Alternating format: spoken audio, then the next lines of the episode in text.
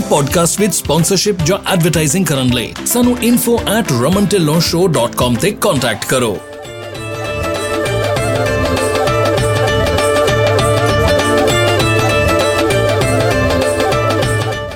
ਇਸ ਐਪੀਸੋਡ ਦਾ ਇਹ ਸੈਗਮੈਂਟ ਤੁਹਾਡੇ ਤੱਕ ਪਹੁੰਚਾ ਰਹੇ ਨੇ flat rate dispatching services incorporated, powered by twenty-five years of combined trucking experience. Best lanes ਤੇ ਲਓ ਬੈਸਟ ਰੇਟਸ ਤੇ ਸਾਨੂੰ ਮੈਨੇਜ ਕਰਨ ਦਿਓ ਤੁਹਾਡੀ ਸਾਰੀ ਡਿਸਪੈਚ, ਉਹ ਵੀ ਸਿਰਫ five percent ਤੇ। ਸਾਨੂੰ five five nine seven one zero one two one two ਤੇ ਕਾਲ ਕਰੋ ਔਰ visit double-u double-u double-u dot flat rate dispatching dot com।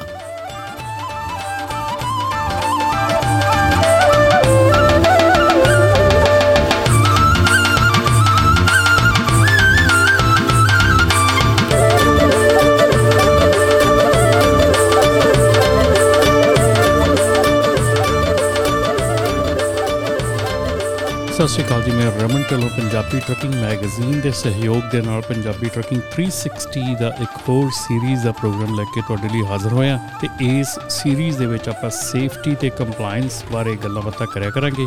Safety ਤੇ ਕੰਪਲਾਈਂਸ ਦੇ ਵਿੱਚ ਕੀ ਕੀ ਹੁੰਦਾ ਹੈ ਤੇ ਕੀ ਕੀ ਕੀਤਾ ਜਾ ਸਕਦਾ ਤੁਹਾਡੀ ਆਪਣੀ ਟਰੱਕਿੰਗ ਕੰਪਨੀ ਨੂੰ ਜਿਹੜੀ ਆ ਸੁਰੱਖਿਅਤ ਰੱਖਣ ਵਾਸਤੇ, ਤੁਹਾਡੀ ਆਪਣੀ ਟਰੱਕਿੰਗ ਕੰਪਨੀ ਨੂੰ ਚੱਲਦਾ ਰੱਖਣ ਵਾਸਤੇ। ਸੋ ਆਉਂਦੇ ਸਮੇਂ ਦੇ ਵਿੱਚ ਜਿਹੜਾ ਨੈਕਸਟ ਮੰਥ ਮਈ ਦੇ ਵਿੱਚ ਆਪਣਾ ਜਿਹੜਾ ਹੈਗਾ ਇਸ ਵੇਲੇ ਕਿ ਸੇਫਟੀ ਇੰਸਪੈਕਸ਼ਨ, ਜਿਹੜੀ ਸੇਫਟੀ ਬੁਲੇਟਸ ਹੈਗੀ ਆ ਉਹ ਆ ਰਹੀ ਹੈਗੀ ਆ। ਸੋ ਇਹਦੇ ਵਿੱਚ ਤੁਹਾਡੇ ਸਾਰੇ ਜਿਹੜੇ ਟਰੱਕਸ ਹੈਗੇ ਆ, ਤੁਹਾਡੇ ਡਰਾਈਵਰਸ ਹੈਗੇ ਆ, ਮਈ ਚਾਰ ਪੰਜ ਛੇ ਨੂੰ, ਜਿਹਨੂੰ ਆਪਾਂ ਨੋਰਮਲ ਭਾਸ਼ਾ ਦੇ ਵਿੱਚ ਬਹੱਤਰ ਘੰਟੇ ਲੱਗਣੀ ਕਹਿੰਦੇ ਆ, ਇਹ commercial vehicle safety alliance C B S A ਵੱਲੋਂ ਇਹ ਬਹੱਤਰ ਘੰਟੇ ਦੀ ਸੇਫਟੀ ਬੁਲੇਟਸ ਜਿਹੜੀ ਆ ਇਹ ਕੀਤੀ ਜਾਂਦੀ ਆ, ਇੰਸਪੈਕਸ਼ਨਾਂ ਕੀਤੀਆਂ ਜਾਂਦੀਆਂ ਸਾਰੇ ਨਾਰਥ ਅਮਰੀਕਾ ਦੇ ਵਿੱਚ, ਜਿਹਦੇ ਵਿੱਚ ਕਿ ਅਮਰੀਕਾ, ਕੈਨੇਡਾ ਅਤੇ ਮੈਕਸੀਕੋ ਜਿਹੜੇ ਆ ਹਿੱਸਾ ਲੈਂਦੇ ਆ। ਅਤੇ ਅੱਜ ਦੇ ਇਸ ਪ੍ਰੋਗਰਾਮ ਦੇ ਵਿੱਚ ਆਪਾਂ ਟੋਟਲੀ ਇਹ ਡਿਸਕਸ਼ਨ ਦਾ ਮੁੱਦਾ ਹੈਗਾ, ਇਹੀ ਆਪਣਾ ਹੀ ਗੱਲਬਾਤ ਦਾ ਮੁੱਦਾ ਹੈਗਾ ਕਿ ਆਪਾਂ ਕੀ ਕਰਨਾ ਹੈਗਾ ਇਸ ਸੇਫਟੀ ਬੁਲੇਟਸ ਨੂੰ ਲੈ ਕੇ, ਕਿੱਦਾਂ ਰੈਡੀ ਹੋਣਾ ਆ, ਕਿੱਦਾਂ ਆਪਾਂ ਇਹਦੇ ਵਿੱਚ ਜਿਹੜੇ ਆ ਸਾਰੀਆਂ ਚੀਜ਼ਾਂ ਜਿਹੜੀਆਂ ਰੈਡੀ ਕਰਨੀਆਂ। ਅਤੇ ਹੁਣ ਇਸ ਵੇਲੇ ਬਹੁਤ ਥੋੜ੍ਹਾ ਸਮਾਂ ਰਹਿ ਚੁੱਕਾ, ਜਦੋਂ ਇਹ ਤੁਹਾਡੇ ਕੋਲ ਪਹਿਲਾ ਐਪੀਸੋਡ ਆਏਗਾ ਬਹੁਤ ਥੋੜ੍ਹਾ ਸਮਾਂ ਰਹਿ ਚੁੱਕਾ ਹੋਊਗਾ ਉਦੋਂ ਕਿ ਤੁਹਾਨੂੰ ਆਪਣੀ ਇਸ ਸੇਫਟੀ ਬੁਲੇਟਸ ਦੇ ਲਈ ਰੈਡੀ ਹੋਣਾ ਹੋਣ ਦੀ ਲੋੜ ਹੈਗੀ ਆ। ਆਲਮੋਸਟ ਤੁਸੀਂ ਰੈਡੀ ਹੋ ਚੁੱਕੇ ਹੋਗੇ ਜਾਂ ਰੈਡੀ ਹੋਣ ਦੀ ਬਹੁਤ ਜਲਦੀ ਹੋਣੀ ਚਾਹੀਦੀ ਆ। ਅਤੇ ਇਹ ਜਿਹੜੀ ਆਪਣੀ ਸੇਫਟੀ ਬੁਲੇਟਸ ਹੈਗੀ ਆ ਇਹ ਸਾਰੇ ਨਾਰਥ ਅਮਰੀਕਾ ਦੇ ਵਿੱਚ ਹੁੰਦੀ ਆ, ਸਾਰੇ ਨਾਰਥ ਅਮਰੀਕਾ ਦੇ ਵਿੱਚ ਮਤਲਬ ਕਿ ਅਮਰੀਕਾ, ਕੈਨੇਡਾ ਅਤੇ ਮੈਕਸੀਕੋ ਇਕੱਠੇ ਇੱਕੋ ਟਾਈਮ 'ਤੇ ਇਹ ਸਾਰੀ ਇੰਸਪੈਕਸ਼ਨ ਕਰਦੇ ਹੈਗੇ ਆ। ਅਤੇ ਇਹਦੇ ਵਿੱਚ ਟਰੱਕ ਟ੍ਰੇਲਰ ਦੀ ਜਿਹੜੀ ਮਕੈਨੀਕਲ ਫਿਟਨੈਸ ਹੈਗੀ ਆ, ਲਾਈਟ ਜਿਹੜੀਆਂ ਲਾਈਟਸ ਜਗਦੀਆਂ ਹੈਗੀਆਂ, ਬਲਬ ਹੈਗੇ ਆ, ਡਰਾਈਵਰ ਦੀ ਆਪਰੇਟਿੰਗ ਰਿਕੁਆਇਰਮੈਂਟਸ ਜਿਹੜੀਆਂ ਹੈਗੀਆਂ, ਅਤੇ ਐਮਫਸਿਸ ਹੁੰਦਾ ਆ, ਜਿਹੜਾ ਜ਼ੋਰ ਹੁੰਦਾ ਆ ਆਵਰਸ ਆਫ ਸਰਵਿਸ ਦੇ ਉੱਤੇ। Federal motor carrier safety administration ਜਿਹੜੀ F M C S A ਹੈਗਾ, ਉਹਨਾਂ ਦੀਆਂ ਜਿਹੜੀਆਂ ਦੋ ਹਜ਼ਾਰ ਵੀਹ ਦੀਆਂ ਟਾਪ ਵਾਇਲੇਸ਼ਨ ਸੀਗੀਆਂ, ਜੇ ਉਹਨਾਂ ਦੇ ਵੱਲ ਆਪਾਂ ਧਿਆਨ ਦੇਈਏ ਤਾਂ ਬੜੀ ਮਾਈਨਰ ਚੀਜ਼ ਹੈਗੀ ਟਰੱਕਿੰਗ ਦੇ ਵਿੱਚ, ਜਿਹੜੀ ਕਿ ਤੁਹਾਡੇ ਜ਼ਰੂਰੀ ਲਾਈਟਾਂ ਜਿਹੜੀਆਂ ਟਰੱਕ ਦੇ ਉੱਤੇ ਹੁੰਦੀਆਂ ਜਿਹੜੀਆਂ ਕਿ ਜਗਦੀਆਂ ਹੋਣੀਆਂ ਚਾਹੀਦੀਆਂ, ਉਹ ਸਾਰਿਆਂ ਨੂੰ ਵੱਡਾ ਜਿਹੜਾ ਸੀਗਾ ਅਕਾਊਂਟ ਹੋਇਆ ਸੀਗਾ। ਬਾਰਾਂ ਪਰਸੈਂਟ ਜਿਹੜੇ ਸੀਗੇ ਉਹ ਇਹਨਾਂ ਚੀਜ਼ਾਂ, ਇਹਨਾਂ ਬਲਬਾਂ ਦੇ ਕਰਕੇ ਉਹਨਾਂ ਨੂੰ ਵਾਇਲੇਸ਼ਨਸ ਮਿਲੀਆਂ ਸੀਗੀਆਂ, ਅਤੇ ਚਾਰ ਪਰਸੈਂਟ ਦੇ ਕਰੀਬ ਜਿਹੜੇ ਆ ਆਊਟ ਆਫ ਸਰਵਿਸ ਹੋਏ ਸੀਗੇ। ਅਤੇ ਜਿਹੜਾ top driver out of service, ਜਿਹੜੇ ਡਰਾਈਵਰ ਆਊਟ ਆਫ ਸਰਵਿਸ ਕੀਤੇ ਗਏ ਸੀਗੇ ਜਾਂ ਵਾਇਲੇਸ਼ਨਸ ਕੀਤੀਆਂ ਗਈਆਂ ਸੀਗੀਆਂ ਨਾਰਥ ਅਮਰੀਕਾ ਦੇ hours of service accounting thirty four percent ਜਿਹੜੇ ਸੀ ਡਰਾਈਵਰ ਸੀਗੇ ਲਾਸਟ ਈਅਰ ਦੇ ਰੋਡ ਚੈੱਕ ਦੇ ਵਿੱਚ thirty four point seven percent ਜਿਹੜੇ ਸੀ ਆਵਰਸ ਆਫ ਸਰਵਿਸ ਕਰਕੇ ਜਿਹੜੇ ਡਰਾਈਵਰ ਸੀਗੇ ਉਹ ਬਾਹਰ ਹੋਏ ਸੀਗੇ।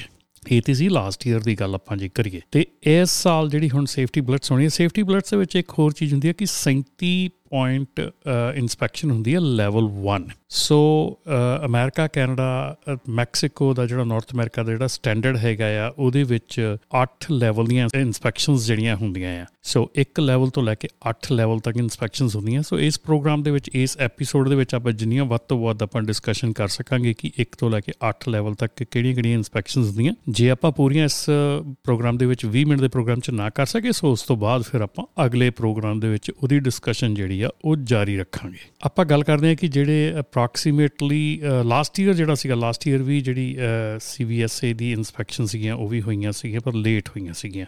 ਇਸ ਸਾਲ ਵੀ ਜਿਹੜੀ ਇੰਸਟਰਕਸ਼ਨਸ ਹੈਗੀਆਂ ਜਿਹੜੀਆਂ ਆਪਣੀਆਂ, ਜਿਹੜੇ ਕੋਵਿਡ ਨਾਈਨਟੀਨ ਦਾ ਸਮਾਨ ਲੈ ਕੇ ਜਾ ਰਹੇ ਆ, ਵੈਕਸੀਨ ਲੈ ਕੇ ਜਾ ਰਹੇ ਜਾਂ ਉਹਨਾਂ ਦਾ ਕੋਈ ਵੀ ਐਸਾ ਕੋਵਿਡ ਵੈਕਸੀਨ ਨੂੰ ਡਾਇਰੈਕਟਲੀ ਇਫੈਕਟ ਕਰਦਾ ਜਿਹੜਾ ਸਮਾਨ ਲੈ ਕੇ ਜਾ ਰਹੇ ਆ, ਉਹਨਾਂ ਨੂੰ ਇਸ ਇੰਸਪੈਕਸ਼ਨ ਦੇ ਵਿੱਚ ਜਿਹੜਾ ਆ ਉਹ ਨਹੀਂ ਰੋਕਿਆ ਜਾਏਗਾ। ਸੋ ਉਹਨਾਂ ਨੂੰ ਇਸ ਇੰਸਪੈਕਸ਼ਨ ਤੋਂ ਛੋਟ ਹੋਏਗੀ। ਅਪਰੋਕਸੀਮੇਟਲੀ ਜਿਹੜੇ ਚਾਰ ਮਿਲੀਅਨ ਕਮਰਸ਼ਲ ਮੋਟਰ ਵਹੀਕਲ ਹੈਗੇ ਆ ਉਹ ਇੰਸਪੈਕਟ ਕੀਤੇ ਜਾਂਦੇ ਆ ਥਰੂ ਆਊਟ ਨਾਰਥ ਅਮਰੀਕਾ, ਤੇ ਬਹੱਤਰ ਘੰਟੇ ਦੀ ਜਿਹੜੀ ਇੰਸਪੈਕਸ਼ਨ ਹੁੰਦੀ ਹੈ ਉਹਦੇ ਵਿੱਚ ਸਤਾਰਾਂ ਟਰੱਕ ਜਾਂ ਬੱਸਾਂ ਜਿਹੜੀਆਂ ਐਵਰੀ ਮਿੰਟ ਜਿਹੜੀਆਂ ਚੈੱਕ ਕੀਤੀਆਂ ਜਾਂਦੀਆਂ। ਸੋ ਬਹੱਤਰ ਘੰਟਿਆਂ ਦੇ ਵਿੱਚ ਐਵਰੀ ਮਿੰਟ ਦੇ ਵਿੱਚ ਸਤਾਰਾਂ ਐਵਰੇਜ ਟਰੱਕ ਅਤੇ ਬੱਸਿਸ ਜਿਹੜੀਆਂ ਉਹ ਇੰਸਪੈਕਟ ਹੁੰਦੀਆਂ, ਇਹ according to C B S A ਆ। ਸੋ ਇਹ ਜਿਹੜਾ ਇੰਟਰਨੈਸ਼ਨਲ ਰੋਡ ਚੈੱਕ ਹੈਗਾ ਆ ਇਹ sponsored by C B S A ਹੁੰਦਾ ਆ। ਇਹਦੇ ਨਾਲ F M C S A ਦੀ ਜਿਹੜੀ ਪਾਰਟਨਰਸ਼ਿਪ ਹੁੰਦੀ ਆ ਅਤੇ ਹੋਰ ਜਿਹੜੀਆਂ ਇੰਡਸਟਰੀ ਦੀਆਂ ਜਾਂ ਟਰਾਂਸਪੋਰਟੇਸ਼ਨ ਸੇਫਟੀ ਔਰਗਨਾਈਜੇਸ਼ਨਸ ਆ ਉਹਨਾਂ ਵੱਲੋਂ ਅਮਰੀਕਾ ਦੇ ਵਿੱਚ ਇਹਦੀ ਪਾਰਟਨਰਸ਼ਿਪ ਹੁੰਦੀ ਆ।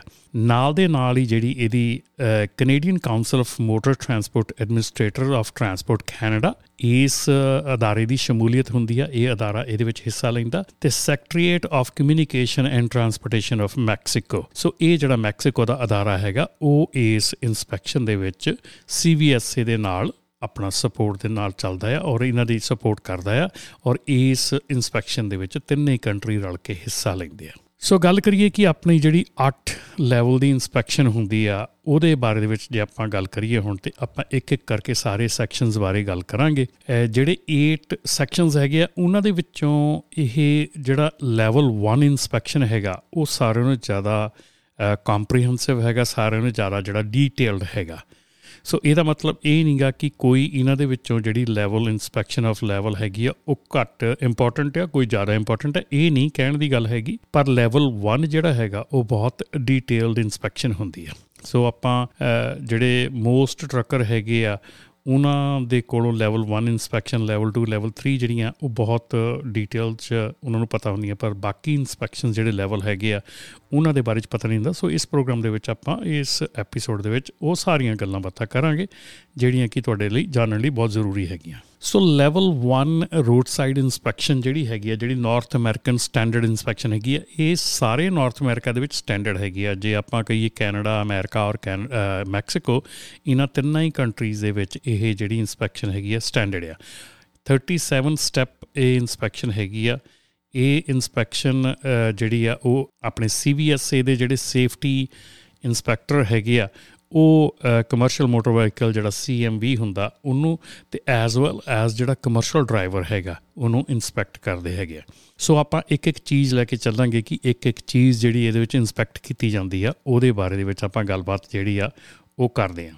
ਇਹਦੇ 'ਚ ਪਹਿਲੀ ਚੀਜ਼ ਜਿਹੜੀ ਦੇਖੀ ਜਾਂਦੀ ਆ ਕਿ ਸਸਪੈਂਸ਼ਨ ਜਿਹੜਾ ਟਰੱਕ ਦੀ ਹੈਗੀ ਆ ਉਹ ਤੁਹਾਡੇ ਬਿਲਕੁਲ ਦਰੁਸਤ ਹੈਗੀ ਆ, ਸਸਪੈਂਸ਼ਨ ਦੇ ਉੱਤੇ ਧਿਆਨ ਦਿੱਤਾ ਜਾਂਦਾ। ਉਸ ਤੋਂ ਬਾਅਦ ਟਾਇਰਸ, ਰਿਮ, ਹੱਬ ਅਤੇ ਵੀਲ ਅਸੈਂਬਲੀਜ਼। ਟਾਇਰਸ ਜਿਹੜੇ ਆ ਉਹਨਾਂ ਦੀ ਡੈਪਥ ਉਹ ਕਿੰਨੇ ਘਸੇ ਆ ਉਸ ਤਰੀਕੇ ਨਾਲ ਦੇਖਿਆ ਜਾਂਦਾ, ਕਿਤੇ ਕਿਸੇ ਦੀਆਂ ਤਾਰਾਂ ਤਾਂ ਨਹੀਂ ਨਿਕਲੀਆਂ ਹੈਗੀਆਂ ਜਾਂ ਕਿਤੇ ਕੋਈ ਬਲਜ ਤਾਂ ਨਹੀਂ ਹੋਇਆ, ਮਤਲਬ ਫੁੱਲਿਆ ਤਾਂ ਨਹੀਂ ਟਾਇਰ ਕਿਤਿਓਂ, ਜਾਂ ਟਾਇਰਾਂ ਦੀ ਕੰਡੀਸ਼ਨ ਕੀ ਆ, ਜਾਂ ਕਿੱਥੇ ਕੁ ਜਾ ਕੇ ਟਾਇਰ ਦੇ ਵਿੱਚ ਉਹ ਮਤਲਬ ਕਿ ਕੋਈ ਪੈਂਚਰ ਹੈਗਾ, ਕੁਛ ਹੈਗਾ। ਰਿਮ ਨੂੰ ਵੀ ਇਹ 'ਚ ਇੰਸਪੈਕਟ ਕੀਤਾ ਜਾਂਦਾ ਕਿ ਜਿਹੜਾ ਰਿਮ ਹੈਗਾ ਉਹਦੇ ਵਿੱਚ ਕੋਈ ਕਰੈਕ ਤਾਂ ਨਹੀਂ ਹੈਗਾ, ਰਿਮ ਜਿਹੜਾ ਕਿਤੇ ਬੈਂਡ ਤਾਂ ਨਹੀਂ ਹੈਗਾ, ਕਿਤੇ ਰਿਮ ਜਿਹੜਾ ਉਹ ਕਰੈਕ ਤਾਂ ਨਹੀਂ ਹੋ ਸਕਦਾ, ਟੁੱਟ ਤਾਂ ਨਹੀਂ ਸਕਦਾ।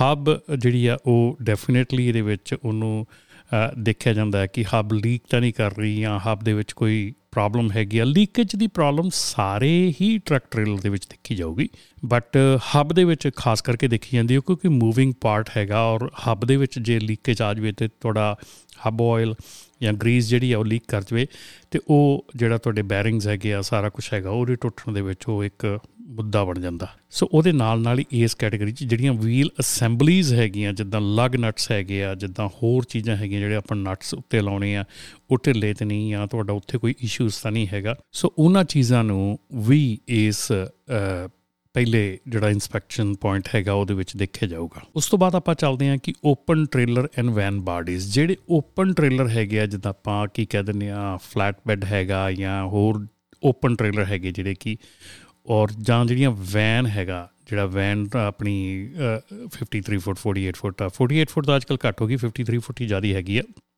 ਸੋ ਵੈਨ ਬਾਡੀਜ਼ ਜਿਹੜੀਆਂ ਉਹ ਵੀ ਪੂਰੀ ਤਰ੍ਹਾਂ ਇੰਸਪੈਕਟ ਕੀਤੀਆਂ ਜਾਂਦੀਆਂ।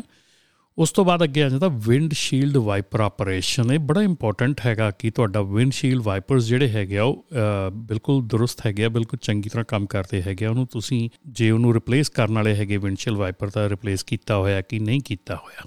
ਸੋ ਵਿੰਡਸ਼ੀਲਡ ਵਾਈਪਰ ਜਿਹੜੇ ਆ ਕਾਫੀ ਇੰਪੋਰਟੈਂਟ ਹੈਗੇ ਆ। ਉਸ ਤੋਂ ਬਾਅਦ ਐਮਰਜੈਂਸੀ ਐਗਜ਼ਿਟ, ਕਿ ਤੁਹਾਡੇ ਟਰੱਕ ਦੇ ਵਿੱਚ ਐਮਰਜੈਂਸੀ ਐਗਜ਼ਿਟ ਕਿੱਥੋਂ ਦੀ ਹੈਗਾ ਆ, ਕੀ ਤੁਸੀਂ ਐਮਰਜੈਂਸੀ ਐਗਜ਼ਿਟ ਦੇ ਉੱਤੇ ਲਿਖਿਆ ਹੋਇਆ, ਨਹੀਂ ਲਿਖਿਆ ਹੋਇਆ, ਕੀ ਕੀਤਾ ਹੋਇਆ, ਉਹਦਾ ਕਿੱਦਾਂ ਡਾਇਰੈਕਸ਼ਨਸ ਦਿੱਤੀਆਂ ਹੋਈਆਂ ਡਰਾਈਵਰ ਨੂੰ। ਉਸ ਤੋਂ ਬਾਅਦ ਅਗਲਾ ਜਿਹੜਾ ਮੈਕੈਨਿਜ਼ਮ ਹੈਗਾ ਉਹ ਹੈਗਾ ਸਟੀਅਰਿੰਗ ਮੈਕੈਨਿਜ਼ਮ। ਤੁਹਾਡਾ ਸਟੀਅਰਿੰਗ ਮੈਕੈਨਿਜ਼ਮ ਕਿਸ ਤਰ੍ਹਾਂ ਹੈਗਾ, ਢਿੱਲਾ ਤਾਂ ਨਹੀਂ ਹੈਗਾ, ਲੂਜ਼ ਤਾਂ ਨਹੀਂ ਹੈਗਾ।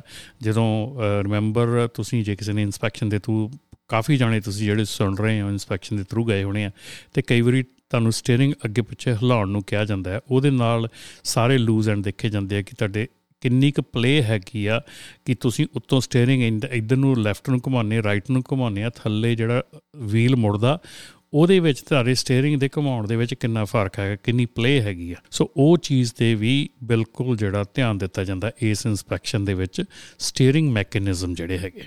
ਸੋ ਉਸ ਤੋਂ ਬਾਅਦ ਅੱਗੇ ਚਲੀਏ ਜੀ ਆਪਣੀ drive line, drive shaft mechanism. Again drive line ਅਤੇ ਡਰਾਈਵ ਸ਼ਾਫਟ ਦੇ ਵਿੱਚ ਜਿਹੜੇ ਕੰਪੋਨੈਂਟਸ ਹੁੰਦੇ ਆ, ਜਿਹੜੇ ਉਹਦੇ 'ਚ ਕ੍ਰਾਸ ਹੁੰਦੇ ਆ, ਉਹ ਸਾਰੀਆਂ ਚੀਜ਼ਾਂ ਜਿਹੜੀਆਂ ਉਹਨਾਂ 'ਚ ਪਲੇਅ ਦੇਖੀ ਜਾਂਦੀ ਹੈ ਕਿ ਉਹਨਾਂ 'ਚ ਪਲੇਅ ਕਿੰਨੀ ਹੈਗੀ ਆ। ਜੇ ਤਾਂ ਐਕਸੈਪਟੇਬਲ ਪਲੇਅ ਹੈਗੀ ਆ ਤਾਂ ਠੀਕ ਆ, ਜੇ ਉਹਦੇ 'ਚ ਬਹੁਤ ਜ਼ਿਆਦਾ ਪਲੇਅ ਹੈਗੀ, ਕਈ ਵਾਰੀ ਕੜੱਚ ਕੜੱਚ ਕਰਕੇ ਗੇਅਰ ਪੈਂਦੇ ਆ, ਉਹ ਇੱਦਾਂ ਹੁੰਦੀ ਆ। ਸੋ ਉਹਦਾ ਮਤਲਬ ਹੁੰਦਾ ਕਿ ਉਹ ਜਿਹੜੇ ਡਰਾਈਵ ਤੁਹਾਡੀ ਲਾਈਨ ਹੈਗੀ ਆ ਜਾਂ ਡਰਾਈਵ ਸ਼ਾਫਟ ਹੈਗੀ ਆ, ਉਹਦੇ ਵਿੱਚ ਸ਼ਾਇਦ ਹੋ ਸਕਦਾ ਪਲੇਅ ਹੈਗੀ ਜਿਹੜੀ ਕਿ ਕੜਚ ਕੜਚ ਦੀ ਆਵਾਜ਼ ਆਉਂਦੀ ਹੈ ਜਦੋਂ ਤੁਸੀਂ ਗੇਅਰ ਬਦਲਦੇ ਆ ਪਹਿਲਾਂ ਸ਼ੁਰੂ ਦੇ ਵਿੱਚ। ਸੋ ਉਹਨਾਂ ਦੇ ਉੱਤੇ ਵੀ ਕਾਫੀ ਜਿਹੜਾ ਆ ਧਿਆਨ ਦਿਆ ਕਰੋ, ਦੇਣਾ ਚਾਹੀਦਾ, ਉਹਨੂੰ ਚੈੱਕ ਕਰਨਾ ਚਾਹੀਦਾ।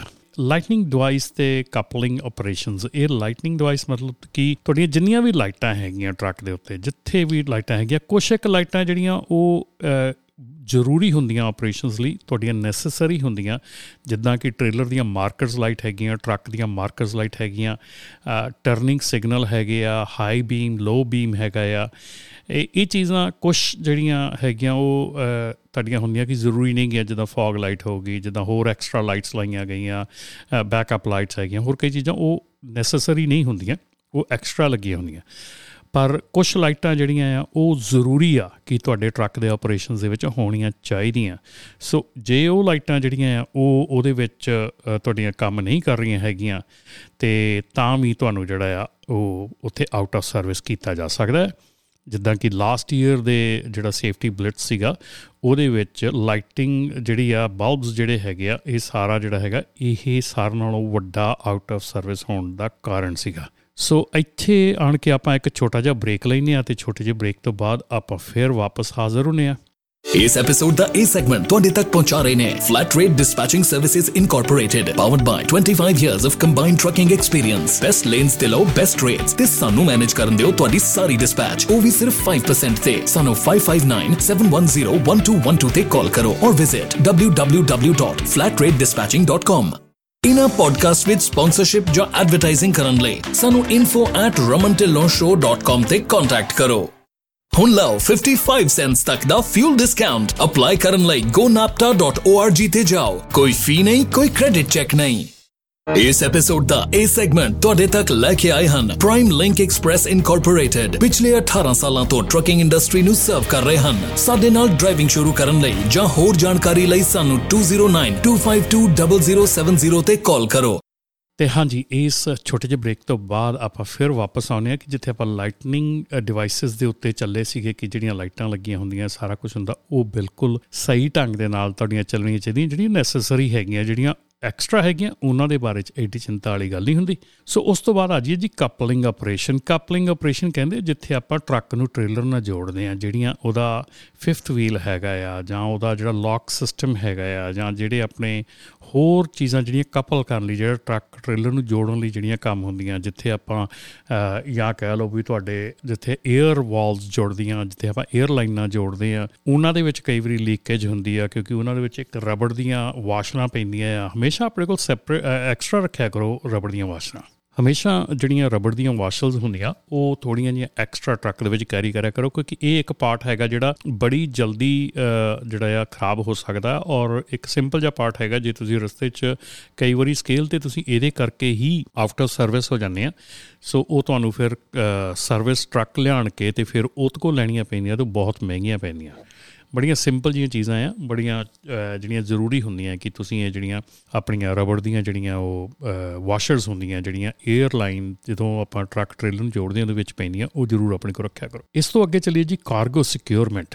ਕਾਰਗੋ ਸਿਕਿਉਰਮੈਂਟ ਫਲੈਟ ਬੈੱਡ ਵਾਸਤੇ ਹੈਗੀ ਆ ਜਾਂ ਕੋਈ ਵੀ ਐਸਾ ਜਿਹੜਾ ਕਾਰਗੋ ਹੈਗਾ ਉਹ ਤੁਸੀਂ ਜੇ ਅਨਸੇਫ ਹੈਗਾ, ਸਿਕਿਓਰ ਨਹੀਂ ਕੀਤਾ ਗਿਆ, ਉਹਨੂੰ ਟਾਈਟਲੀ ਬੰਨ੍ਹਿਆ ਨਹੀਂ ਗਿਆ ਜਾਂ ਉਹਨੂੰ ਟਾਈਟਲੀ ਤੁਸੀਂ ਰੱਖਿਆ ਨਹੀਂ ਹੈਗਾ, ਤਾਂ ਉਹ ਵੀ ਤੁਹਾਡੀ ਜਿਹੜੀ ਆ ਇੱਕ ਵਾਇਲੇਸ਼ਨ ਬਣ ਸਕਦੀ ਆ, ਔਰ ਵਾਇਲੇਸ਼ਨ ਦੇ ਨਾਲ ਨਾਲ ਤੁਹਾਨੂੰ ਉੱਥੇ ਵੀ ਰੋਕਿਆ ਜਾ ਸਕਦਾ, ਉਹ ਉਸ ਚੀਜ਼ ਨੂੰ ਵੀ ਤੁਹਾਨੂੰ ਠੀਕ ਕਰਨਾ ਪਏਗਾ। ਉਸ ਤੋਂ ਅੱਗੇ ਚੱਲਦੇ ਹਾਂ ਜੀ, hazardous material and cargo tank specification compliance. ਜਿਹੜਾ ਤੁਹਾਡਾ ਹੈਜ਼ਰਡਸ ਮਟੀਰੀਅਲ, ਜੇ ਤੁਸੀਂ ਹੈਜ਼ਰਡਸ ਮਟੀਰੀਅਲ ਉਹ ਕੈਰੀ ਕਰ ਰਹੇ ਆ ਤੇ ਮੇਕ ਸ਼ੋਰ ਕਿ ਤੁਹਾਡੇ ਕੋਲ ਹੈਜ਼ਰਡਸ ਮਟੀਰੀਅਲ ਕੈਰੀ ਕਰਨ ਦੇ ਸਾਰੇ ਪੇਪਰ ਹੋਣਗੇ। ਜੇ ਟੈਂਕ ਤੁਸੀਂ ਕਾਰਗੋ, ਤੁਹਾਡਾ ਕਾਰਗੋ ਜਿਹੜਾ ਉਹ ਟੈਂਕ ਹੈਗਾ, ਜੇ ਉਹਦੇ ਵਿੱਚ ਤੇਲ ਕੈਰੀ ਕਰ ਰਹੇ ਹਾਂ, ਹੋਰ ਕੋਈ ਪ੍ਰੋਡਕਟ ਕੈਰੀ ਕਰ ਰਹੇ ਹਾਂ, ਤਾਂ ਉਹਦੀਆਂ ਸਪੈਸੀਫਿਕੇਸ਼ਨ ਕੰਪਲਾਇੰਸ ਜਿਹੜੀਆਂ ਉਹ ਵੀ ਇਹਦੇ ਵਿੱਚ ਦੇਖੇ ਜਾਣਗੀਆਂ।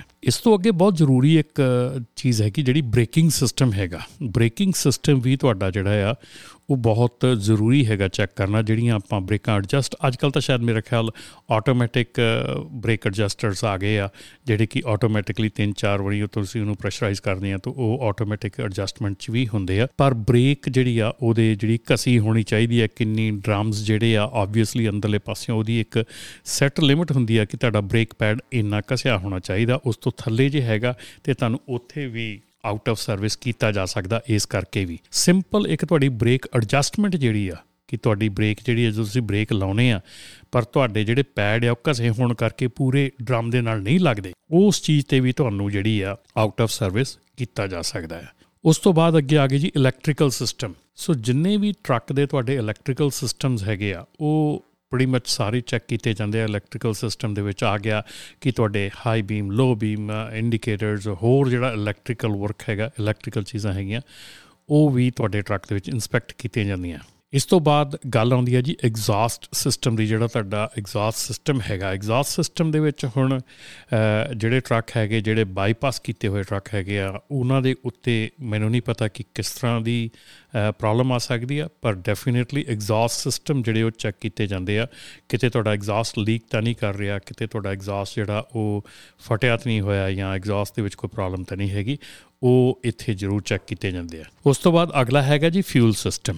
ਫਿਊਲ ਸਿਸਟਮ ਤੁਹਾਡਾ ਸਾਰਾ ਜਿਹੜਾ ਫਿਊਲ ਲਾਈਨ ਹੈਗੀ ਆ, ਹਰ ਇੱਕ ਚੀਜ਼ ਜਿਹੜੀ ਉਹਦੇ ਵਿੱਚ ਆ ਉਹ ਚੈੱਕ ਕੀਤੀ ਜਾਂਦੀ ਆ। ਇਹਦੇ ਨਾਲ ਦੇ ਨਾਲ ਹੀ ਸਾਰਾ ਟਰੱਕ ਔਰ ਟ੍ਰੇਲਰ ਜਿਹੜਾ ਉਹ ਥੱਲੇ ਵੜ ਕੇ ਤੇ ਸਾਰਾ ਦੇਖਿਆ ਜਾਂਦਾ, ਕਿਤੇ ਲੀਕੇਜ ਜਿਹੜੀ ਹੈਗੀ ਆ, ਕਿਤੇ ਕੋਈ ਪ੍ਰੋਬਲਮ ਹੈਗੀ ਆ, ਕਿਤੇ ਕੋਈ ਤੁਹਾਡਾ ਇਸ਼ੂ ਹੈਗਾ ਟਰੱਕ ਦੇ ਥੱਲੇ, ਉਹ ਥੋਰੋਲੀ ਜਿਹੜਾ ਹੈਗਾ ਤੁਹਾਡਾ ਇੰਸਪੈਕਟ ਕੀਤਾ ਜਾਂਦਾ ਤਾਂ ਕਿ ਉਹਦੇ ਵਿੱਚ ਕੋਈ ਵੀ ਐਸੀ ਗੜਬੜ ਨਾ ਹੋਵੇ। ਤੁਸੀਂ ਰਸਤੇ 'ਚ ਬ੍ਰੇਕਡਾਊਨ ਹੁੰਦੇ ਆ ਤਾਂ ਹੈਜ਼ਰਡ ਹੁੰਦਾ, ਕਿਸੇ ਨੂੰ ਤਕਲੀਫ ਹੋ ਸਕਦੀ ਆ, ਕੋਈ ਵਿੱਚ ਵੱਜ ਸਕਦਾ, ਕੋਈ ਪ੍ਰੋਬਲਮ ਆ ਸਕਦੀ ਹੈ, ਕਿਤੇ ਚੱਲਦੇ ਟਰੱਕ ਦੇ ਵਿੱਚ ਗੜਬੜ ਹੋ ਸਕਦੀ ਹੈ। ਸੋ ਇਹ ਸਾਰੀ ਚੀਜ਼ ਨੂੰ ਰੋਕਣ ਵਾਸਤੇ, ਕਾਬੂ ਕਰਨ ਵਾਸਤੇ ਇੰਸਪੈਕਸ਼ਨ ਹੁੰਦੀ ਆ। ਅਤੇ ਇਸ ਤੋਂ ਅੱਗੇ ਜੀ ਜਿਹੜੀ ਲੈਵਲ ਇੱਕ ਇੰਸਪੈਕਸ਼ਨ ਹੈਗੀ ਆ, ਉਹਦੇ ਵਿੱਚ ਜਿਹੜੀ ਡਰਾਈਵਰ ਦੀ ਇੰਸਪੈਕਸ਼ਨ ਹੈਗੀ ਆ, ਡਰਾਈਵਰ ਰਿਲੇਟਡ ਆਈਟਮਸ ਜਿਹੜੀਆਂ ਹੈਗੀਆਂ ਆ ਉਹ ਵੀ ਇੰਸਪੈਕਟ ਕੀਤੀਆਂ ਜਾਂਦੀਆਂ ਆ। ਇਸੇ ਕਰਕੇ ਜਿਹੜੀ ਲੈਵਲ ਇੱਕ ਇੰਸਪੈਕਸ਼ਨ ਨੂੰ ਬੜੀ ਡੀਟੇਲਡ ਇੰਸਪੈਕਸ਼ਨ ਮੰਨਿਆ ਜਾਂਦਾ। ਸੋ ਲੈਵਲ ਇੱਕ ਇੰਸਪੈਕਸ਼ਨ ਦੇ ਵਿੱਚ ਡਰਾਈਵਰ ਦੇ ਜਿਹੜੇ ਰਿਲੇਟਡ ਆਈਟਮਸ ਹੈਗੀਆਂ ਉਹਦੇ ਬਾਰੇ ਗੱਲ ਕਰੀਏ ਕਿ seat belt usage. Seat belt ਬਹੁਤ ਜ਼ਰੂਰੀ ਹੈਗੀ ਆ। ਤੁਸੀਂ ਕਿਤੇ ਤੁਹਾਨੂੰ ਇੰਸਪੈਕਸ਼ਨ ਦੀ ਰੋਕਿਆ ਜਾਂਦਾ ਅਤੇ ਜੇ ਦੂਰੋਂ ਤੁਹਾਡਾ ਜਿਹੜਾ ਇੰਸਪੈਕਟਰ ਹੈਗਾ ਉਹ ਦੇਖ ਲੈਂਦਾ ਕਿ ਤੁਸੀਂ ਸੀਟ ਬੈਲਟ ਨਹੀਂ ਪਾਈ, ਕਈ ਵਾਰੀ ਅਸੀਂ ਢਿੱਲੀ ਪਾ ਲੈਂਦੇ ਹਾਂ, ਸਾਈਡ 'ਤੇ ਰੱਖ ਲੈਂਦੇ ਹਾਂ, ਕੁਛ ਕਰ ਲੈਂਦੇ ਹਾਂ। ਸੋ ਜੇ ਤੁਸੀਂ ਆਪਣੀ ਸੀਟ ਬੈਲਟ ਨਹੀਂ ਪਾਈ ਹੈਗੀ ਜਾਂ ਤੁਸੀਂ ਟਾਈਟ ਨਹੀਂ ਹੈਗੀ ਤਾਂ ਉਸ ਦਾ ਵੀ ਤੁਹਾਡਾ ਉੱਥੇ ਤੁਹਾਨੂੰ ਟਿਕਟ ਮਿਲ ਸਕਦੀ ਹੈ, ਤੁਹਾਡੇ 'ਤੇ ਪੁਆਇੰਟ ਆ ਸਕਦਾ। ਉਸ ਤੋਂ ਬਾਅਦ ਜੀ possible drug and alcohol use. ਇਹ ਬੜਾ ਇੰਪੋਰਟੈਂਟ ਹੋ ਚੁੱਕਾ ਹੁਣ, ਕਿਉਂਕਿ ਹੁਣ ਡਰੱਗ ਐਂਡ ਅਲਕੋਹਲ ਯੂਜ਼ ਜਿਹੜੀ ਹੈਗੀ ਆ, ਜੇ ਤੁਸੀਂ ਇਹਦੇ ਵਿੱਚ ਡਰੱਗ ਤੇ ਪੋਜ਼ੀਟਿਵ ਪਾਏ ਜਾਂਦੇ ਆ ਜਾਂ ਇੱਦਾਂ ਦੀ ਕੋਈ ਤੁਹਾਡੀ ਡਰੱਗ ਐਂਡ ਅਲਕੋਹਲ ਯੂਸੇਜ ਤੁਹਾਡੀ ਫੜੀ ਜਾਂਦੀ ਆ ਅਤੇ ਅੱਜ ਕੱਲ੍ਹ ਉਹ ਤੁਹਾਡੇ ਰੈਕਡ 'ਤੇ ਚਲੀ ਜਾਂਦੀ ਹੈ ਅਤੇ ਜਿੰਨੀ ਦੇਰ ਤੱਕ ਤੁਸੀਂ ਉਹਨੂੰ ਕਲੀਅਰ ਨਹੀਂ ਕਰਦੇ ਸੈਪ ਦੇ ਨਾਲ ਮਿਲ ਕੇ, ਉਨੀ ਦੇਰ ਤੱਕ ਤੁਸੀਂ ਦੁਬਾਰਾ ਟਰੱਕ ਨਹੀਂ ਚਲਾ ਸਕਦੇ। ਬਹੁਤ ਸਾਰੀਆਂ ਜਿਹੜੀਆਂ ਪੇਨ ਕਿਲਰਸ ਹੈਗੀਆਂ, ਬਹੁਤ ਸਾਰੀਆਂ ਜਿਹੜੀਆਂ ਦਵਾਈਆਂ ਹੈਗੀਆਂ, ਮੈਰੀਜੁਆਨਾ ਹੈਗਾ, ਆਬਵੀਅਸਲੀ ਜਿਹੜੀਆਂ ਹੁਣ ਕੋਕੇਨ ਅਤੇ ਹੋਰ ਦੂਸਰੇ ਡਰੱਗ ਹੈਗੇ ਆ ਉਹ ਤਾਂ ਹੈ ਹੀ ਹੈ, ਪਰ ਉਹਦੇ ਨਾਲ ਦੇ ਨਾਲ ਜਿਹੜੀਆਂ ਬਹੁਤ ਪੇਨ ਕਿਲਰਸ ਹੈਗੀਆਂ ਉਹ ਵੀ ਜਿਹੜਾ ਡਰੱਗਸ ਡਰੱਗ ਯੂਸੇਜ ਦੇ ਵਿੱਚ ਉਹ ਇਨਕਲੂਡ ਕੀਤੀਆਂ ਜਾ ਚੁੱਕੀਆਂ। ਸੋ ਬੇਸਿਕਲੀ ਇਸ ਦੇ ਉੱਤੇ ਵੀ ਤੁਸੀਂ ਬਹੁਤ ਧਿਆਨ ਦੇਣਾ ਆ ਕਿ ਡਰੱਗ ਐਂਡ ਅਲਕੋਹਲ ਦੇ ਵਿੱਚ ਜੇ ਕੋਈ ਵੀ ਪੋਜ਼ੀਟਿਵ ਪਾਇਆ ਜਾਂਦਾ ਆ ਅਤੇ ਉਹਦਾ ਅੱਜ ਕੱਲ੍ਹ ਸਿਸਟਮ ਬਹੁਤ ਔਖਾ ਕਰ ਦਿੱਤਾ ਗਿਆ। ਉਹ ਇੱਕ ਵਾਰੀ ਰਿਪੋਰਟ ਹੋ ਗਿਆ ਤੁਹਾਡੇ ਰੈਕਡ 'ਤੇ ਅਤੇ ਉਸ ਦੇ ਵਿੱਚੋਂ ਨਿਕਲਣਾ ਅਤੇ ਬਹੁਤ ਜਿਹੜਾ ਇੰਟੈਂਸਿਵ ਤੁਹਾਡੀ ਕਲਾਸਿਸ ਲੱਗਣ ਤੋਂ ਬਾਅਦ, ਕਿਸੇ ਨੂੰ ਤਿੰਨ ਮਹੀਨੇ ਲੱਗਦੇ ਆ, ਕਿਸੇ ਨੂੰ ਛੇ ਮਹੀਨੇ ਲੱਗਦੇ ਆ ਉਸ ਤੋਂ ਵਿੱਚੋਂ ਨਿਕਲਣ ਨੂੰ। ਸੋ ਬਹੁਤ ਧਿਆਨ ਨਾਲ ਰਹਿਣਾ ਇੱਥੇ। ਉਸ ਤੋਂ ਬਾਅਦ ਅੱਗੇ ਗੱਲ ਕਰੀਏ ਤੇ ਆਪਣੀ ਜਿਹੜੀ ਆ ਮੈਡੀਕਲ ਐਗਜ਼ਾਮੀਨਰ ਸਰਟੀਫਿਕੇਟ, ਤੁਹਾਡਾ ਮੈਡੀਕਲ ਸਰਟੀਫਿਕੇਟ ਜਿਹੜਾ ਉਹ ਅਪ ਟੂ ਡੇਟ ਹੋਣਾ ਚਾਹੀਦਾ ਉੱਥੇ। ਸੋ ਮੈਡੀਕਲ ਸਰਟੀਫਿਕੇਟ ਜਿਹੜਾ ਆ ਉਹ ਤੁਹਾਡਾ ਐਕਸਪਾਇਰ ਨਾ ਹੋਵੇ ਜਾਂ ਮੈਡੀਕਲ ਸਰਟੀਫਿਕੇਟ ਜਿਹੜਾ ਆ ਨਾ ਹੋਣਾ ਜਾਂ ਐਕਸਪਾਇਰ ਹੋਣਾ ਉਹ ਵੀ ਇੱਕ ਬਹੁਤ ਵੱਡਾ ਇਸ਼ੂ ਅਤੇ ਬਹੁਤ ਵੱਡੀ ਪ੍ਰੋਬਲਮ ਖੜੀ ਕਰ ਦਿੰਦਾ ਆ। ਉਸ ਤੋਂ ਬਾਅਦ ਜੀ ਆਪਣਾ skill performance evaluation certificate S P E ਜਿਹੜਾ, ਇਹ ਸਕਿੱਲ ਪਰਫਾਰਮੈਂਸ ਇਵੈਲੂਏਸ਼ਨ ਸਰਟੀਫਿਕੇਟ ਜਿਹੜਾ ਇਹ ਵੀ ਤੁਹਾਡੇ ਕੋਲ ਹੋਣਾ ਜ਼ਰੂਰੀ ਹੈਗਾ ਆ। C D L commercial driver licence, obviously ਤੁਸੀਂ ਟਰੱਕ ਚਲਾ ਰਹੇ ਆ, ਕਮਰਸ਼ੀਅਲ ਟਰੱਕ ਚਲਾ ਰਹੇ ਆ ਅਤੇ ਤੁਹਾਡੇ ਲਈ ਸੀ ਡੀ ਐਲ ਹੋਣਾ ਜਿਹੜਾ ਉਹ ਬਹੁਤ ਜ਼ਰੂਰੀ ਹੈਗਾ। ਆਵਰਸ ਆਫ ਸਰਵਿਸ ਕੰਪਲਾਇੰਸ ਜਾਂ H O S compliance, hours of service compliance ਵੀ ਬਹੁਤ ਇੱਕ ਜ਼ਰੂਰੀ ਚੀਜ਼ ਹੈਗੀ ਆ ਜਿਸ ਦੇ ਬਿਨਾਂ ਤੁਸੀਂ ਇਸ ਇੰਸਪੈਕਸ਼ਨ ਦੇ ਵਿੱਚੋਂ ਪਾਸ ਨਹੀਂ ਹੋ ਸਕਦੇ। ਸੋ ਆਵਰਸ ਆਫ ਸਰਵਿਸ ਜਿਹੜੀ ਹੈਗੀ ਆ ਉਹ ਆਪਾਂ ਨੂੰ ਪਤਾ ਹੀ ਹੈ ਕਿ ਜਿਸ ਤਰ੍ਹਾਂ ਈ ਐਲ ਡੀ ਦੇ 'ਤੇ ਰਿਕਾਰਡਿੰਗ ਹੈਗੀ ਆ। ਸੋ ਜੇ ਤੁਸੀਂ ਈ ਐਲ ਡੀ ਨੂੰ ਪ੍ਰੋਪਰਲੀ ਯੂਜ਼ ਕਰਦੇ ਹੈਗੇ ਆ ਅਕੋਰਡਿੰਗ ਟੂ ਦਾ ਲਾਅ, ਅਤੇ ਤੁਹਾਨੂੰ ਇਸ ਸੈਕਸ਼ਨ ਤੋਂ ਡਰਨ ਦੀ ਕੋਈ ਲੋੜ ਨਹੀਂ ਹੈਗੀ ਕਿਉਂਕਿ ਇਹ ਸੈਕਸ਼ਨ ਅੱਜ ਕੱਲ੍ਹ ਇਲੈਕਟ੍ਰੋਨਿਕ ਹੋ ਚੁੱਕਾ ਆ। ਔਰ ਜੇ ਪ੍ਰੋਪਰਲੀ ਤੁਸੀਂ ਇਸ ਈ ਐਲ ਡੀ ਨੂੰ ਵਰਤਦੇ ਆ ਅਤੇ ਫਿਰ ਤੁਹਾਨੂੰ ਕੋਈ ਚਿੰਤਾ ਕਰਨ ਦੀ ਲੋੜ ਨਹੀਂ ਹੈਗੀ। ਸੋ ਆਵਰਸ ਆਫ ਸਰਵਿਸ ਦੀ ਕੰਪਲਾਇੰਸ ਜਿਹੜੀ ਹੈਗੀ ਆ ਉਹ ਵੀ ਬਹੁਤ ਜ਼ਰੂਰੀ ਹੈਗੀ ਆ, ਬਹੁਤ ਇੰਪੋਰਟੈਂਟ ਹਿੱਸਾ ਹੈਗਾ। ਜਿਹੜੀ ਰੈਕਡ ਆਫ ਡਿਊਟੀ ਸਟੇਟਸ ਹੈਗਾ ਆ, ਰੋਡਸ ਕੰਪਲਾਇੰਸ ਜਿਹਨੂੰ ਕਹਿੰਦੇ ਆ record of duty status, so ਇਹ ਵੀ ਇੱਕ ਇੰਪੋਰਟੈਂਟ ਹਿੱਸਾ ਬਣ ਚੁੱਕਾ ਹੈ ਹੁਣ ਰੈਕਡ ਆਫ ਡਿਊਟੀ ਸਟੇਟਸ ਦਾ, ਕਿਉਂਕਿ ਤੁਸੀਂ ਰੈਕਡ ਆਫ ਡਿਊਟੀ ਸਟੇਟਸ ਕਿਵੇਂ ਰੱਖਦੇ ਹੈਗੇ ਆ, ਕਿਹੜੀ ਤੁਹਾਡੇ ਕੋਲ ਈ ਐਲ ਡੀ ਹੈਗੀ ਆ, ਕੰਪਲਾਇੰਟ ਹੈਗੀ ਆ ਕਿ ਨਹੀਂ ਹੈਗੀ, ਇਹਨਾਂ ਗੱਲਾਂ ਦੇ ਉੱਤੇ ਵੀ ਪੂਰਾ ਧਿਆਨ ਦਿੱਤਾ ਜਾਂਦਾ ਆ। ਸੋ ਇੱਕ ਇਹ ਡੀਟੇਲਡ ਆਪਾਂ ਲੈਵਲ ਵਨ ਇੰਸਪੈਕਸ਼ਨ ਦੇ ਬਾਰੇ 'ਚ ਗੱਲ ਕੀਤੀ ਸੀਗੀ, ਮੇਰਾ ਖਿਆਲ ਸ਼ਾਇਦ ਇੱਥੇ ਆਪਣੇ ਪ੍ਰੋਗਰਾਮ ਦਾ ਤਕਰੀਬਨ ਤਕਰੀਬਨ ਟਾਈਮ ਵੀ ਖਤਮ ਹੋਣ ਵਾਲਾ ਆ, ਪਰ ਮੈਂ ਇਸ ਮੌਕੇ ਦੇ ਉੱਤੇ ਆਪ ਜੀ ਨੇ ਇਹੋ ਹੀ ਗੱਲ ਕਰਨੀ ਚਾਹੂੰਗਾ ਕਿ ਜਿਹੜੀ ਲੈਵਲ ਵਨ ਇੰਸਪੈਕਸ਼ਨ ਹੈਗੀ ਆ ਇਹ ਸੈਂਤਾਲੀ ਪੁਆਇੰਟ ਡੀਟੇਲਡ ਇੰਸਪੈਕਸ਼ਨ ਹੈਗੀ ਆ, ਔਰ ਇਸ ਇੰਸਪੈਕਸ਼ਨ ਵਿੱਚੋਂ ਨਿਕਲਣਾ ਜਿਹੜਾ ਆ ਉਹ ਕੋਈ ਐਡਾ ਔਖਾ ਨਹੀਂ ਹੈਗਾ ਜੇ ਤੁਸੀਂ ਰੈਗੂਲਰ ਆਪਣੇ ਟਰੱਕ ਦੀ ਮੇਨਟੇਨੈਂਸ ਕਰਦੇ ਆ, ਟ੍ਰੇਲਰ ਦੀ ਮੇਨਟੇਨੈਂਸ ਕਰਦੇ ਆ, ਔਰ ਆਪਣੇ ਜਿਹੜੇ ਡਰਾਈਵਰਸ ਹੈਗੇ ਆ ਉਹਨਾਂ ਦੇ ਰੈਕਡ ਕੀਪਿੰਗ ਜਿਹੜੇ ਆ ਉਹ ਡੀਟੇਲ ਦੇ ਵਿੱਚ ਕਰਦੇ ਆ। ਸੋ ਇਸ ਕੰਮ ਦੇ ਵਿੱਚ, ਇਸ ਇੰਸਪੈਕਸ਼ਨ ਦੇ ਵਿੱਚ ਜਿਹੜਾ ਆ ਕਾਫੀ ਡੀਟੇਲ ਦੇ ਵਿੱਚ ਟਰੱਕ ਟ੍ਰੇਲਰ ਨੂੰ ਦੇਖਿਆ ਜਾਂਦਾ, ਔਰ ਪਲੱਸ ਇਹ ਮੇਨ ਇੰਸਪੈਕਸ਼ਨ ਹੈਗੀ ਆ ਜਿਹੜੀ ਬਹੱਤਰ ਘੰਟੇ ਦੇ ਵਿੱਚ ਕੀਤੀ ਜਾਂਦੀ ਆ। ਸੋ ਕੋਸ਼ਿਸ਼ ਕਰੋ ਵੀ ਇਸ ਟਾਈਮ ਨੂੰ, ਜਿਹੜਾ ਟਾਈਮ ਹੁਣ ਤੁਹਾਡੇ ਕੋਲ ਥੋੜ੍ਹਾ ਬਚਿਆ ਹੈਗਾ, ਇਹਦੇ ਵਿੱਚ ਤੁਸੀਂ ਇਸ ਇੰਸਪੈਕਸ਼ਨ ਦੇ ਲਈ ਰੈਡੀ ਹੋ ਜਾਓ। ਜੇ ਤੁਹਾਡੀਆਂ ਡਰਾਈਵਰ ਫਾਈਲਸ ਦੇ ਵਿੱਚ ਜਾਂ ਡਰਾਈਵਰ ਦੇ ਕੰਪਲਾਇੰਸ ਦੇ ਵਿੱਚ ਕੋਈ ਤੁਹਾਡੀ ਆਪਣੀ ਲੋੜ ਹੈਗੀ ਆ ਜਿਹਦੇ ਵਿੱਚ ਕਿ ਤੁਹਾਡੇ ਮੈਡੀਕਲ ਐਗਜ਼ਾਮੀਨਰ ਸਰਟੀਫਿਕੇਟ ਹੈਗਾ, ਹੋਰ ਚੀਜ਼ਾਂ ਹੈਗੀਆਂ, ਤੁਸੀਂ ਸਾਈਨ ਅਪ ਨਹੀਂ ਕੀਤੇ drug and alcohol clearinghouse ਲਈ, ਹੋਰ ਕਈ ਚੀਜ਼ਾਂ ਜਿਹੜੀਆਂ ਵਿੱਚ ਡਰਾਈਵਰ ਦੇ ਆਉਂਦੀਆਂ ਉਹ, ਅਤੇ ਪਲੱਸ ਜਿਹੜਾ ਆਪਣਾ ਟਰੱਕ ਟ੍ਰੇਲਰ ਹੈਗਾ ਉਹਦੀ ਇੰਸਪੈਕਸ਼ਨ, ਉਹਨੂੰ ਪ੍ਰੋਪਰਲੀ ਆਪਣੇ ਮਕੈਨਿਕ ਕੋਲ ਲਿਜਾ ਕੇ ਉਹਨੂੰ ਟੈਸਟ ਕਰੋ। ਅਤੇ ਹੁਣ ਆਪਾਂ ਜਿਹੜੀ ਆ ਆਹ ਪ੍ਰੋਗਰਾਮ ਇੱਥੇ ਸਮਾਪਤ ਕਰਦੇ ਹਾਂ, ਇੱਥੇ ਇਹਨੂੰ ਐਂਡ ਕਰਦੇ ਹਾਂ। ਅਗਲੇ ਪ੍ਰੋਗਰਾਮ ਜਿਹੜਾ ਅਗਲਾ ਆਪਣਾ ਐਪੀਸੋਡ ਹੈਗਾ ਇਹਦਾ, ਉਹਦੇ ਵਿੱਚ ਲੈਵਲ ਟੂ ਜਿਹੜੀ ਇੰਸਪੈਕਸ਼ਨ ਅਤੇ ਉਸ ਤੋਂ ਅੱਗੇ ਲੈਵਲ ਅੱਠ ਤੱਕ ਜਿਹੜੀਆਂ ਹੈਗੀਆਂ ਇੰਸਪੈਕਸ਼ਨ ਉਹਨਾਂ ਦੇ ਬਾਰੇ ਦੇ ਵਿੱਚ ਆਪਾਂ ਗੱਲ ਕਰਾਂਗੇ। ਅਤੇ ਪਲੀਜ਼ ਜਿਹੜਾ ਅਗਲਾ ਪ੍ਰੋਗਰਾਮ ਆਏਗਾ, ਇਹਦਾ ਅਗਲਾ ਐਪੀਸੋਡ ਆਏਗਾ, ਉਹਨੂੰ ਸੁਣਨਾ ਨਾ ਭੁੱਲਿਓ। ਜਿਹੜੇ ਵੀ ਸਾਡੇ ਐਡਵਰਟਾਈਜ਼ਰਸ ਹੈਗੇ ਆ, ਜਿਹੜੇ ਵੀ ਸਾਡੇ ਲਿਸਨਰਸ ਹੈਗੇ ਆ, ਤੁਸੀਂ ਪਲੀਜ਼ ਸਾਨੂੰ ਕਾਲ ਕਰਕੇ ਜਿਹੜਾ ਆਪਣਾ ਇਸ ਪ੍ਰੋਗਰਾਮ ਦੇ ਬਾਰੇ ਦੇ ਵਿੱਚ ਗੱਲ ਕਰ ਸਕਦੇ ਆ ਫਾਈਵ ਫਾਈਵ ਨਾਈਨ ਸੈਵਨ ਓ ਵਨ ਏਟ ਥਾਊਜ਼ੈਂਡ ਦੇ ਉੱਤੇ। ਤੁਸੀਂ ਸਾਨੂੰ ਇਸ ਫੋਨ ਨੰਬਰ ਦੇ ਉੱਤੇ ਕਾਲ ਕਰ ਸਕਦੇ ਆ five five nine seven zero one eight thousand, ਜਾਂ info at Raman Dhillon show dot com ਦੇ ਉੱਤੇ ਈਮੇਲ ਕਰਕੇ ਵੀ ਸਾਡੇ ਨਾਲ ਤੁਸੀਂ ਰਾਬਤਾ ਕਾਇਮ ਕਰ ਸਕਦੇ ਆ। ਸੋ ਪਲੀਜ਼ ਜ਼ਰੂਰ ਇਸ ਪ੍ਰੋਗਰਾਮ ਨੂੰ ਸ਼ੇਅਰ ਕਰੋ ਅਤੇ ਮਿਲਦੇ ਹਾਂ ਅਗਲੇ ਪ੍ਰੋਗਰਾਮ ਵਿੱਚ। ਤਦ ਤੱਕ ਲਈ ਸਤਿ ਸ਼੍ਰੀ ਅਕਾਲ। Low discounts, fuel, tires, dispatching services, E L Ds, factoring, workers' compensation insurance, group healthcare, trucking softwares ਤੇ ਅਤੇ ਹੋਰ ਵੀ ਬਹੁਤ ਕੁਝ। membership ਲਈ apply ਕਰਨ ਲਈ go napta dot org ਤੇ ਜਾਓ।